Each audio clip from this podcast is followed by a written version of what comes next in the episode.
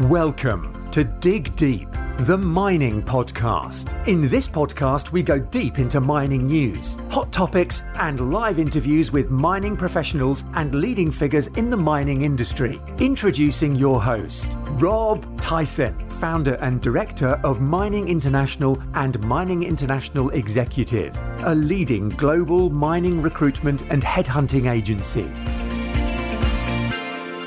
Hi, mining community. Welcome back to another episode of the Dig Deep, the mining podcast. And today's guest is Scott Williamson, who's the managing director of Blackstone Minerals, uh, who are an Australian based minerals exploration company, uh, moving ahead with their flagship Ta Khoa nickel copper platinum group element project in Vietnam. Um, Scott is a mine engineer by background, uh, working in both operations and corporate roles during his career, and took up the managing director's role six years ago. Um, he's going to take us through his journey um, and what Blackstone Minerals wants to achieve. So that's welcome, Scott, Scott to the podcast. How you doing, Scott? Yeah, good. Thanks, Rob. Thanks for having me.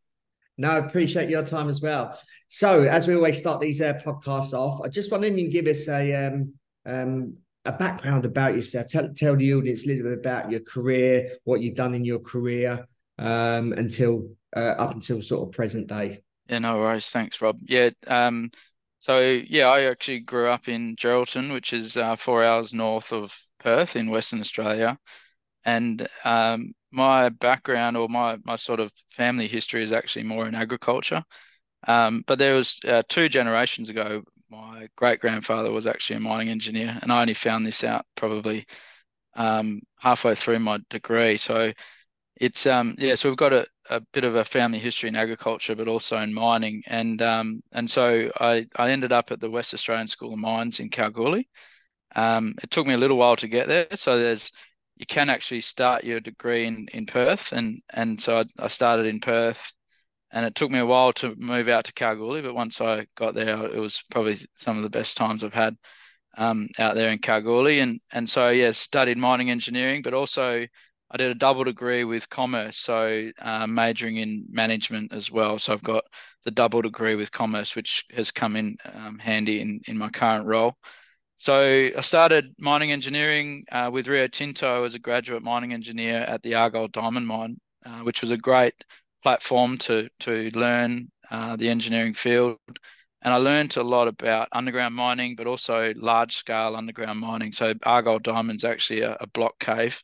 So I was up there setting up the block cave. So that, that was a really great experience. And then Then I decided to move over to the east coast of Australia using my degree as a sort of a platform to to sort of explore the east coast and landed in Ballarat and worked at the Ballarat gold mine and then went back to Rio Tinto and worked for the Northparkes copper mine, which is a, another large scale um, block cave. So I did a, yeah, a second stint uh, in block cave mining. Then I went up to Cracow, which is a little gold mine up in Queensland, and then eventually um, ended up back in Western Australia, um, working for Perseus in uh, West Africa, in Ghana, and that was great experience as well. So I got exposure to international mining and and mining in uh, emerging markets um, with with uh, Perseus. And then I made the jump into the corporate world with um, a company called Hartleys, which is a, a small stockbroking firm in uh, Western Australia in Perth, and and that gave me exposure to the financial side of mining um, as a mining analyst. So, so I learned how to sell mining stocks and um, understand and analyze mining companies and and mining projects. So that gave me a great understanding of the financial side of mining. And that was, uh, and then uh, my final role before this role was uh, investor relations uh, with Resolute. So back in West African Gold um, with Resolute um, as the investor relations manager, which was also another good sort of um, stepping stone into this role, which is really it's all about investor relations. My role is 80, 90% of my role is is looking after my shareholders, and um, and that's having that technical background helps. But um, yeah, really, it's a it's a corporate role that is all about um, creating shareholder wealth. Yeah. Um, obviously, you're the managing director, and as I mentioned in the introduction, you've been there six years. So I just wonder if you can tell us a little bit about the company and also your journey during those six years as the managing director? Yeah, it's um it's amazing that it's been that long. It's been a real roller coaster ride. So when we when I first started, um, we just acquired a an exploration asset in British Columbia, Canada, Canada, and it was a focus on cobalt. And so the idea was um, in the early days that cobalt was the critical metal for the lithium ion battery, and so we we started exploring for cobalt, and um, we were, we were limited. We had limited success, unfortunately, with the, the scale of the opportunity that we found, and and but at the same time, we started going into South Korea and, and talking to the battery manufacturers about the, the chemistry mix in the battery. And so a lot of people don't realize that the lithium ion battery is actually full of nickel, cobalt, and manganese. And we thought cobalt was the the, the metal of of most focus, but what we realized very quickly is that they were starting to remove the cobalt from the chemistry mix and they were increasing the nickel content. And so with these relationships we'd built in South Korea, we we started to understand that okay, we need to start looking for nickel. So they they effectively said to us, go and find nickel. Um, particularly, we want nickel sulfide and we want large scale nickel sulfide. And it was actually the Koreans that said said to us, yeah, go and find some nickel. And so we landed in Vietnam and we looked all around the world for nickel opportunities and particularly nickel sulfide. And unfortunately, there's not many nickel sulfide opportunities in the world. So the, you've got Australia, Canada, uh, China, Russia, and there's a few scattered around Africa and South America. But what we saw is that uh, the Australian assets that were available were too small. They didn't have the scale that we're after. Um, the Canadian assets had scale, but they didn't have the grade.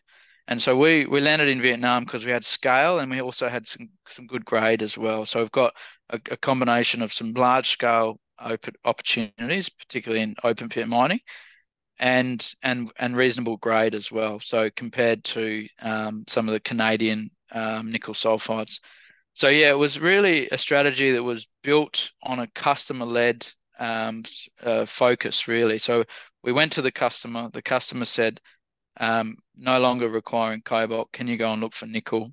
And and then you know, we landed in uh, Vietnam four years ago, and we haven't looked back. So the the at the stage that we acquired the the nickel mine in Vietnam, the company was basically at shell value. I think around five million dollars. So so it was a it was a bit of a pivot, and but it was driven by this this strategy from our customers, and um, and that's really sort of um, allowed the, the company to grow in a different direction, and, and has really um, put us on a really strong um, trajectory. And um, it's uh, yeah, it's been a it's been a wild ride, and we're very lucky to have some very supportive shareholders now, and and um, yeah, we're, we're at the final stages of the study work to to build a mine and a refinery in Vietnam. So it's um, yeah, it's been a, a, big four years since we acquired the mine in Vietnam. Yeah, I mean it's interesting that you said that it's customer led, um, because obviously in business, you you start a business because your customers want something and you're able to produce whether it's a product or service for your customers. But I guess a lot of mining companies don't take that approach. They yeah. go out and find a commodity or mineral and think they can just mine it and then then then go and find the customer. But you done it the reverse. Is that yeah. tends to what is that tends to what happens? Yeah, you're right, and and particularly exploration companies, they'll they'll they'll just explore for, for metal or of any different commodity, whatever's hot at the time, and and I think it's probably from my commercial background in mining anal- analysis and and my understanding of of the economics and and the fact that I'm a mining engineer is, is probably driving that sort of focus on okay well let's not just go and explore for something that nobody wants. Let's let's really go and explore for something that we know is going to be in demand not today but in maybe in 3 to 5 years time. You've got to be ahead of the cycle.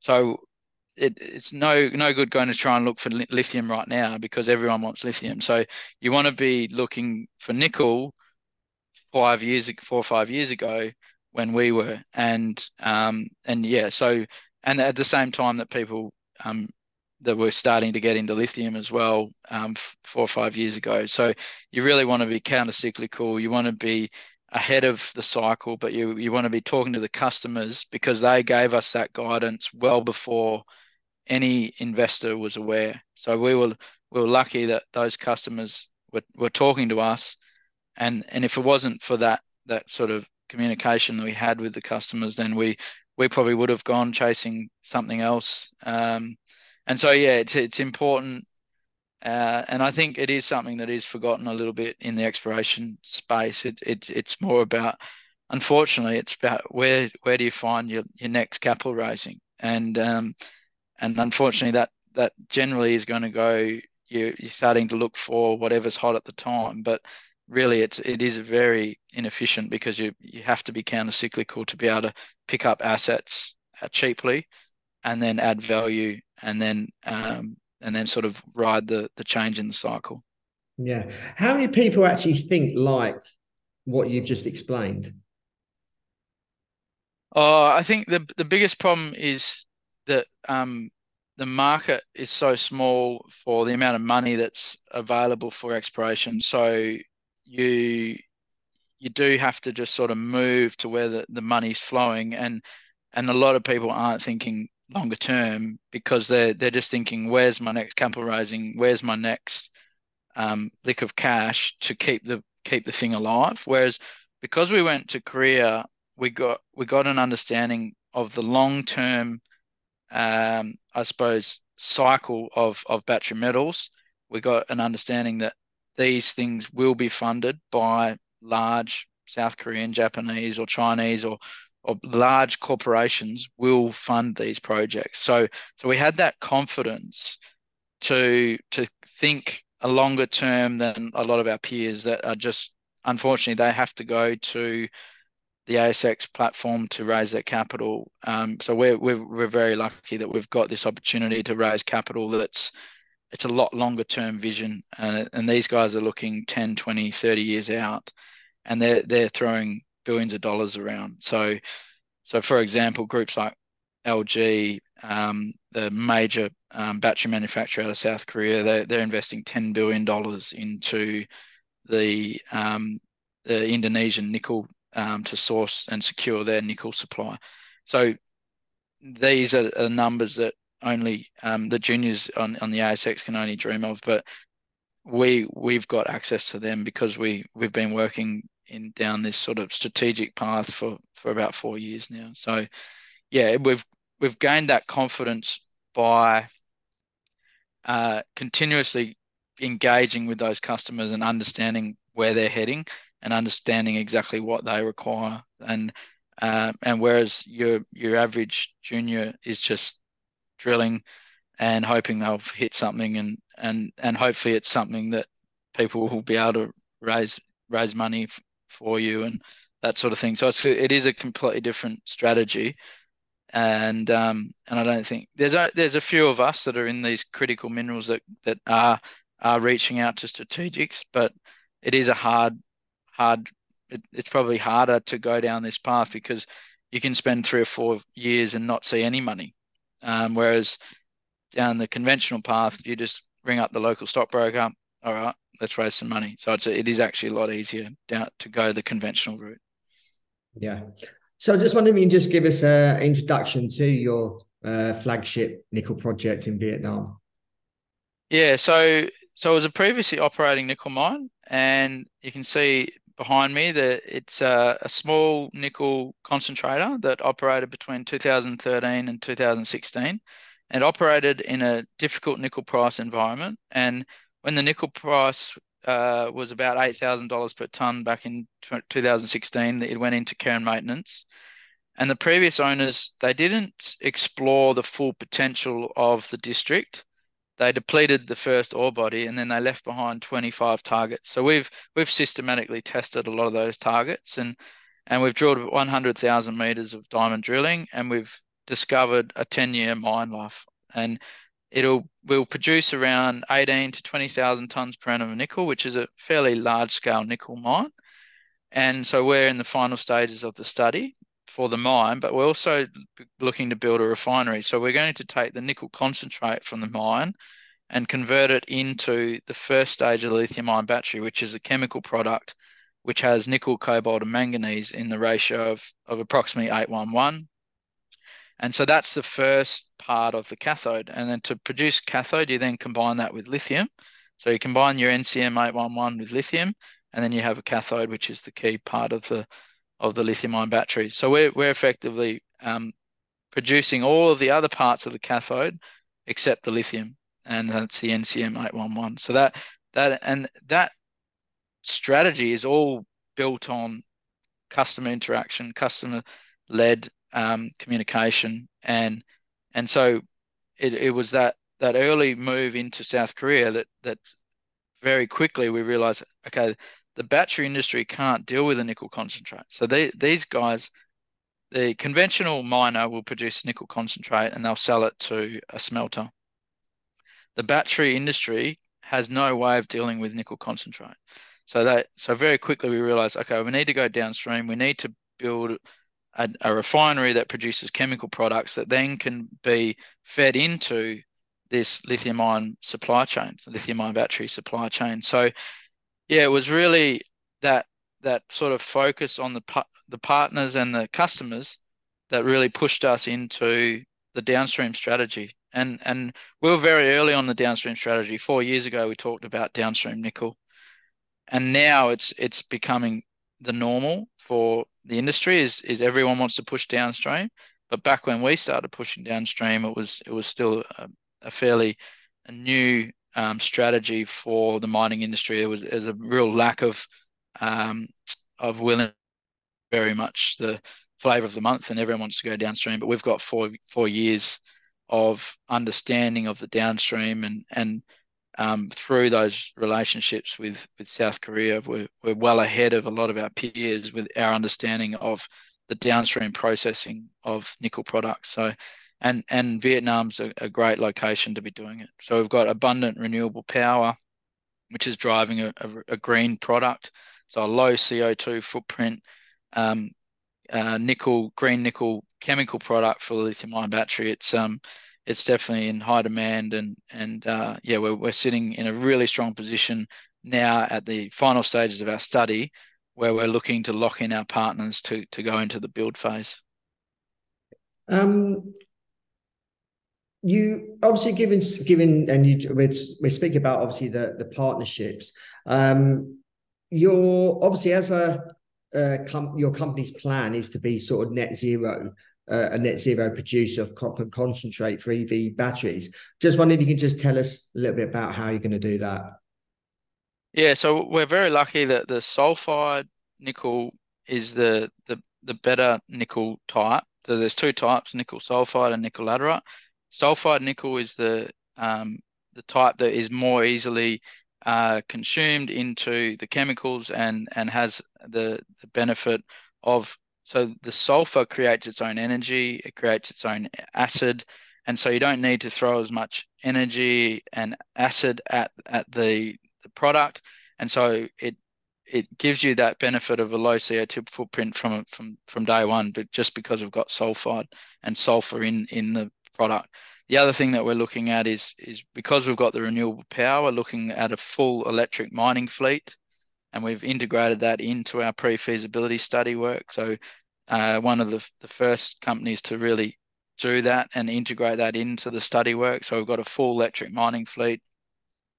But also we're looking at a downstream process um, which goes directly into a hydrometallurgy um, process. So conventional nickel sulfide goes down a smelting route, which is a pyrometallurgy technology, which is which has a higher CO2 footprint. We're looking at a at a hydromet process, which is better suited to the chemical products for the lithium ion battery. So we're doing it slightly different to your conventional route, which is smelting, which is a a, um, a process that's been set up for the stainless steel industry. We think the the better way to do it is is a hydromet, which is much more um, efficient for a chemical product, but also allows you to drop that CO2 footprint. So yeah, there's, there's there's a real pathway here to net zero for us, and we, we think we can potentially do that from day one. And and that that would be a great outcome for our customers. And and what we're seeing is that the customers will probably pay a premium for that ability to be um, net zero or or at least a green nickel product compared to a lot of our competitors in say Indonesia where they have a nickel laterite which we we believe we just won't be able to get the CO2 as low as we can and uh, and definitely what we don't think they'll be able to get anywhere near net zero and we think we can do that, and that that'll be a great result uh, when we achieve it. Um, can you explain the, the company's multi-product strategy um, and obviously the premiums, as you just mentioned, that you'd be able to yeah. get for the products you produce? Yeah, so the the process to convert nickel concentrate into these downstream products, we go through a few steps, and there's sort of it's very modular as well. So the first step is to take the concentrate and convert it into what they call a, an, a mixed hydroxide precipitate or an MHP. And that would would go through a further um, leaching process and solvent extraction to produce nickel sulfate and cobalt sulfate. And so those two products, we can um, convert them into crystal and sell them as as products which trade at a premium to the underlying metal prices. Or we can keep them in the sulfate in solution and then combine them into the NCM 811 so N, NCM 811 trades at a premium to the sulfate premium. So it's a premium on a premium. So the NCM 811 can trade as high as 20 to 40% premium depending on on the different um, supply demand dynamics the other products that we we will produce is copper cathode. So we'll, so one of the steps is to um, uh, remove uh, through solvent extraction the copper uh, sulfate and then use electrowinning to produce copper cathode. So yeah, so it's a multi-product strategy means we can sell nickel sulfate, we can sell cobalt sulfate, or alternatively, we can combine them with some manganese to produce the NCM 811. So and the reason that's important is because a lot of these battery manufacturers already have existing supply chains. And so they they that nickel sulfate, cobalt sulfate is still in high demand. And and they and they'd like to be able to plug that into their existing supply chains. But ultimately, we believe the better way to do that is to do it in Vietnam with the um, abundant renewable power, the very competitive labour costs, and and minimise the transportation of the nickel sulfate product because that uh, by transporting intermediate products like say nickel sulfate, which is only 22% nickel, you're adding CO2 every time that product gets on a on a truck or a ship, and unless they they're electri- electrified, so it's really about minimising uh, a, the um, transportation of intermediate products, but also we it's this is another customer led strategy. So we can't just go out there and say, or we only sell NCM 811. We, we've got to be flexible to what the customer's needs are. And some customers need nickel sulfate, some need NCM 811, some need cobalt sulfate. So it's, it is a, it's really a, another customer led strategy. Um, obviously, given given your uh, business model or is a partnership based model, um, can you update us on the the process around finding potential partners? Yeah, so what we've done, we've focused on South Korea for now four or five years, and and they've they've taken us through this journey. Um, we've we've actually engaged one partner that um, hasn't played out as well as we hoped, so we're we're now looking for us a new partner. So we so we're focused on South Korea to date, and we're we're we're getting very close with those um, potential partners. But we've also decided, well, why not open up the search radius to include Japan, China, OEMs as well, so car manufacturers as well as battery manufacturers, and so so we've got an opportunity now to we've we've built very strong relationships in South Korea, and and they've they've been with us for four or five years, so they've been along the journey. They are well advanced, but we've decided, okay, well, why not open this up and and include other other potential partners? And and if if not just to put some pressure on the South Koreans as well because um, yeah it, there's nothing better than being in a competitive process. And so we've now created that competitive process and and that and it's working well. So we we um, yeah we've we've now got many opportunities on the table many more than we had even three three months ago. So yeah, so it's a it's about building that competitive tension, understanding the products that are required and the and the position that these downstream players are in, and and then just um, yeah, then and working through that that competitive tension and and getting the best deal for our shareholders. And unfortunately, that just takes time. So it's taken longer than we thought, and and it's taken longer than the shareholders hoped. Um, it's ho- taken longer than we'd ever hoped, but uh, we're getting there as well. And the other thing is that these groups need definitive feasibility studies and final studies to be able to commit significant amount of capital. So we're looking at a, a circa billion dollar project. So we need to be at that definitive feasibility studies phase, which which we're at now, which is only just just coming to to the end of that study now. So we're now in that position where we can go to the strategics and say, "Yep, here's the study.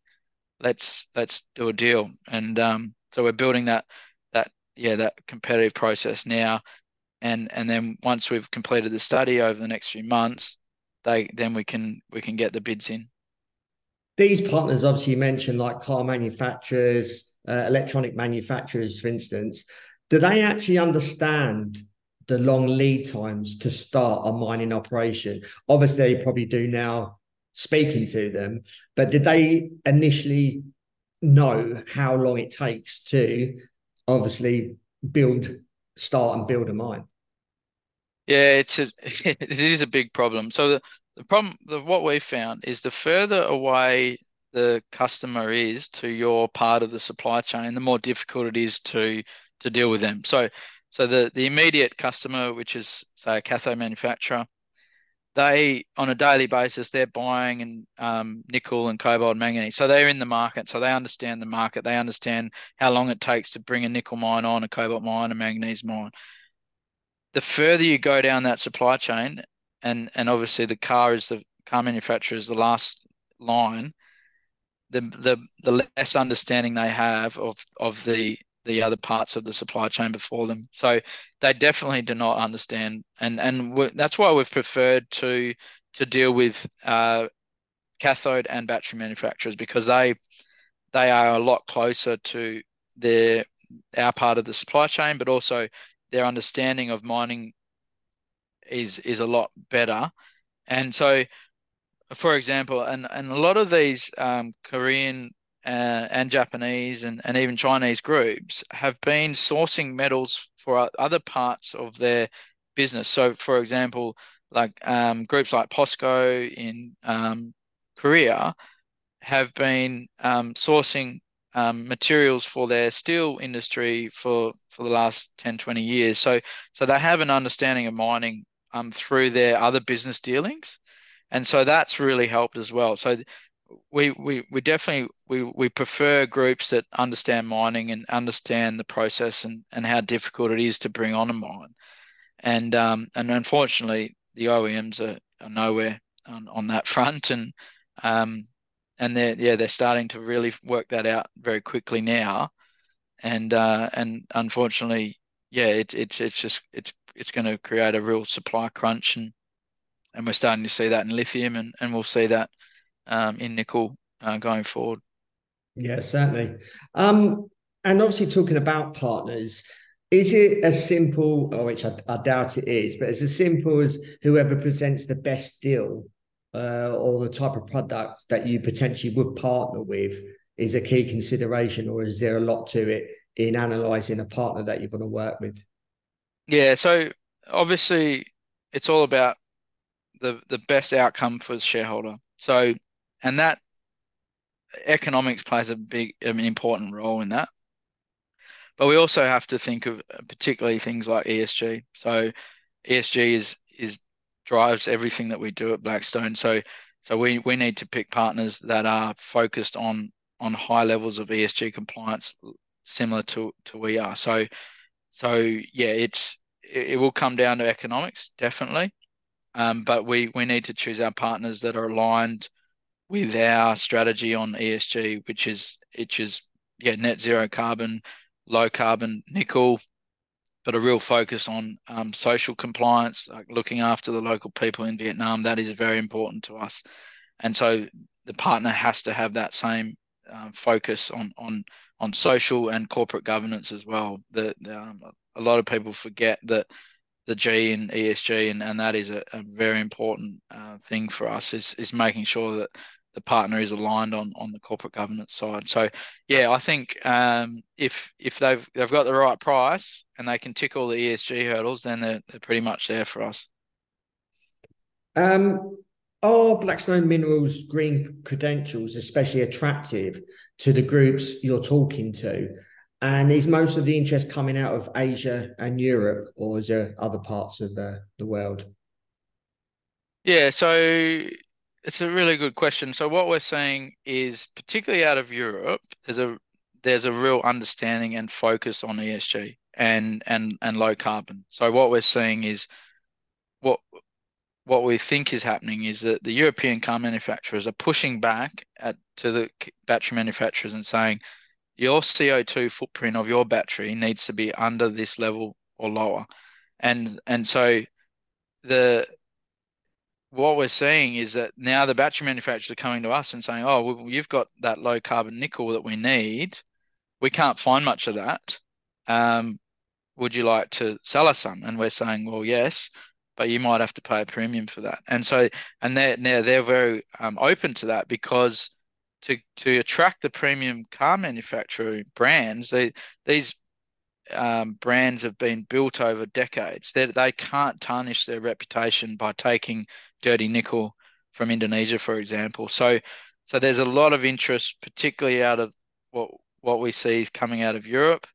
Um, but it's a Western thing. It, it, it, if you've got a premium car brand, you just can't tarnish that brand by going and taking cheap, dirty nickel from, let's say, Indonesia. Um, so yeah, and what we're seeing is that particularly those Indonesian groups that are operating in Indonesia, they understand this more than anyone because they're the ones that are being scrutinized.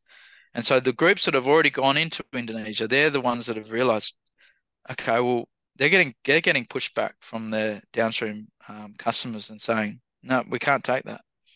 And so they're the groups that are coming to us and saying, we need all the green nickel that you can deliver us. And and so that's um that's putting us in a really strong position. I think I think because of that European focus on ESG, there's a good chance that our nickel will end up in a, a European car.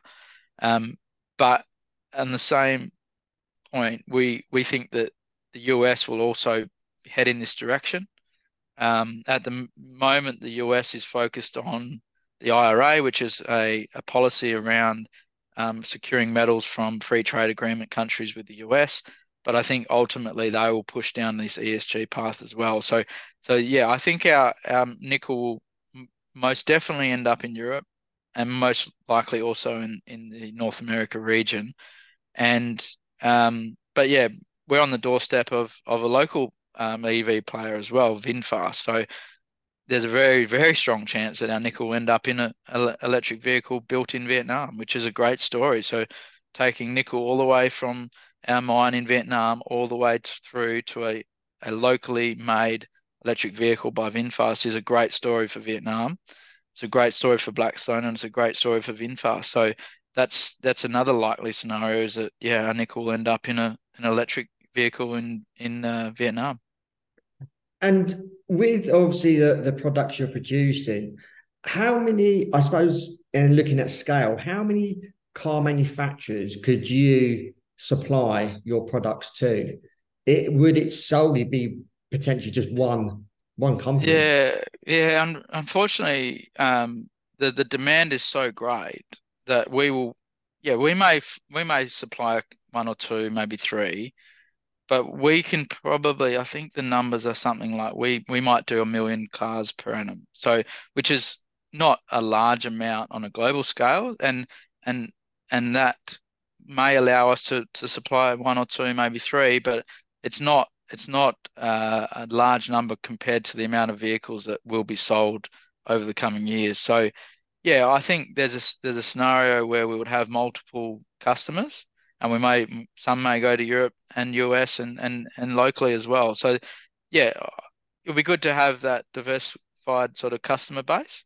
Um, but yeah, there's more than enough demand for one vehicle company to to take all of our nickel, and and more, and there's and more than we can deliver. Um, given obviously the tough markets at the moment, do you think uh, when news comes out around obviously partnerships and funding, the stock could get re-rated?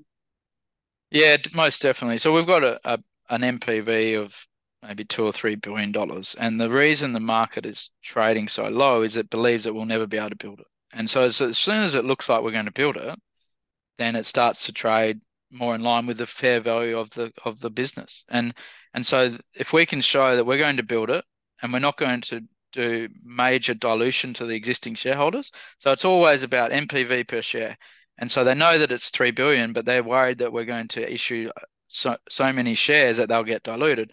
Once the market realizes that there's not going to be major dilution because we're all major shareholders ourselves, and we're going to build this and um, and produce products and cash flow. I think the the mine and refinery spits out five hundred million dollars per annum or something like that, and so ultimately um, it will trade in line with the fair value, which is yeah multiple billions of dollars. So it's as soon as we can show that that will happen, and the partnership is is the first stage of that, then yeah, it, it should re-rate significantly. Um, you're aiming for the middle of the year to release uh, the DFS. Just wondering if you can give us an update on that um, and what are the key milestones for uh, to the sort of company's story. Yeah, so that's a, an important one. We're getting very close to that, and the other thing is we're we're also looking at the partnership as well. So we we don't want to come out with a DFS that's not aligned with the partner. So there, there's a bit of a juggling act there. So we're we are getting close on the DFS, but we're also getting close on the partnership. So which one will come first, and, and maybe they come together. So there's that. Um, and so really, it's yeah, locking in the partner, um, completing these studies, and then really moving into the build phase. And and the build phase is requires a partnership, but also requires debt. The debt will be linked to that partnership, so the it'll be government-backed debt associated with the partners, uh, and then and then we move into the build phase in the new year. So it's um yeah, so it's that final stage of studies and funding, which will unlock the the value, and and then then we move into the build phase. And concluding, what's the outlook for the sort of next six to twelve months? And is there anything else you'd like to add? Yeah, so it's it's really the six to 12 months or so the next three to six months, we're running that that competitive partner process. We we land the partner, we come out and say, this is the partnership structure, whether it's 50-50 or whatever we end up um, building that partnership around and and and how that sort of partnership plays out over the mine and the refinery and the, ultimate products as well. So what what what product will the the partnership be producing? All of that. So that that in the next three to six months, and then and then we go into that that build phase. So yeah, so it's a big six to twelve months where we go from market at the moment saying you're never going to build it to okay, oh it's going to be built. Now we need to value it appropriately. So uh, then it's then it's sort of okay. Well, how much is this company worth? And and the, the numbers are saying two to three billion. Um, we've just got to show that pathway, and that pathway will will come to the market over the next three to six months. Scott, really appreciate your time. Uh, thank you for coming on and uh, telling us more about the company and especially the the processes that you're going through and and and the, the partnership story as well, which I think is important.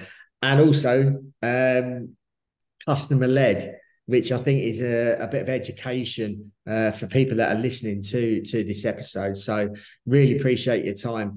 If our um, audience wants to reach out to you, if they've got any questions, if they want to follow uh, your story, when um, how can they go about uh, contacting you, reaching you, and, and following your story on social media? Yeah, so we're active. Uh, I'm personally active on LinkedIn uh, and Twitter, so we can we can communicate via those channels um, or or just um, through email. And uh, yeah, we're, we're very open to, to dealing with any any queries that, that come through. So yeah, more than happy to, to get on a call even uh, and and talk through um, questions. Yes, certainly. And we include those in the show notes accompanying this uh, episode as well for easy access. So, um, Scott, like I said, really appreciate your time. Be good if you come on uh, sometime next year and give us an update, especially around yeah. obviously the build and, and the partnerships that hopefully you would have uh, um, done deals with. Um, it's good to uh, understand the story in a lot more detail. So, uh, really appreciate your time. Thank you, uh, audience, for listening. Uh, certainly a lot to take away from that. Um, so a lot of education as well, like especially like the customer led. I think that's important.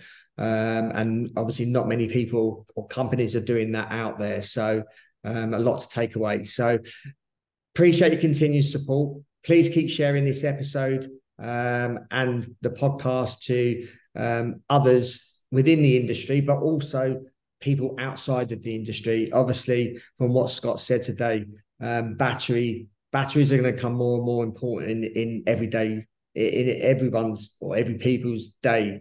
So listening to something like this is a bit of education. So please share this episode for people outside of the mining industry also. So until next time, happy mining. Thank you for listening. Remember to reach out to Rob via the show notes and be sure to subscribe and leave a review. Until next time, happy mining, helping each other to improve the mining industry.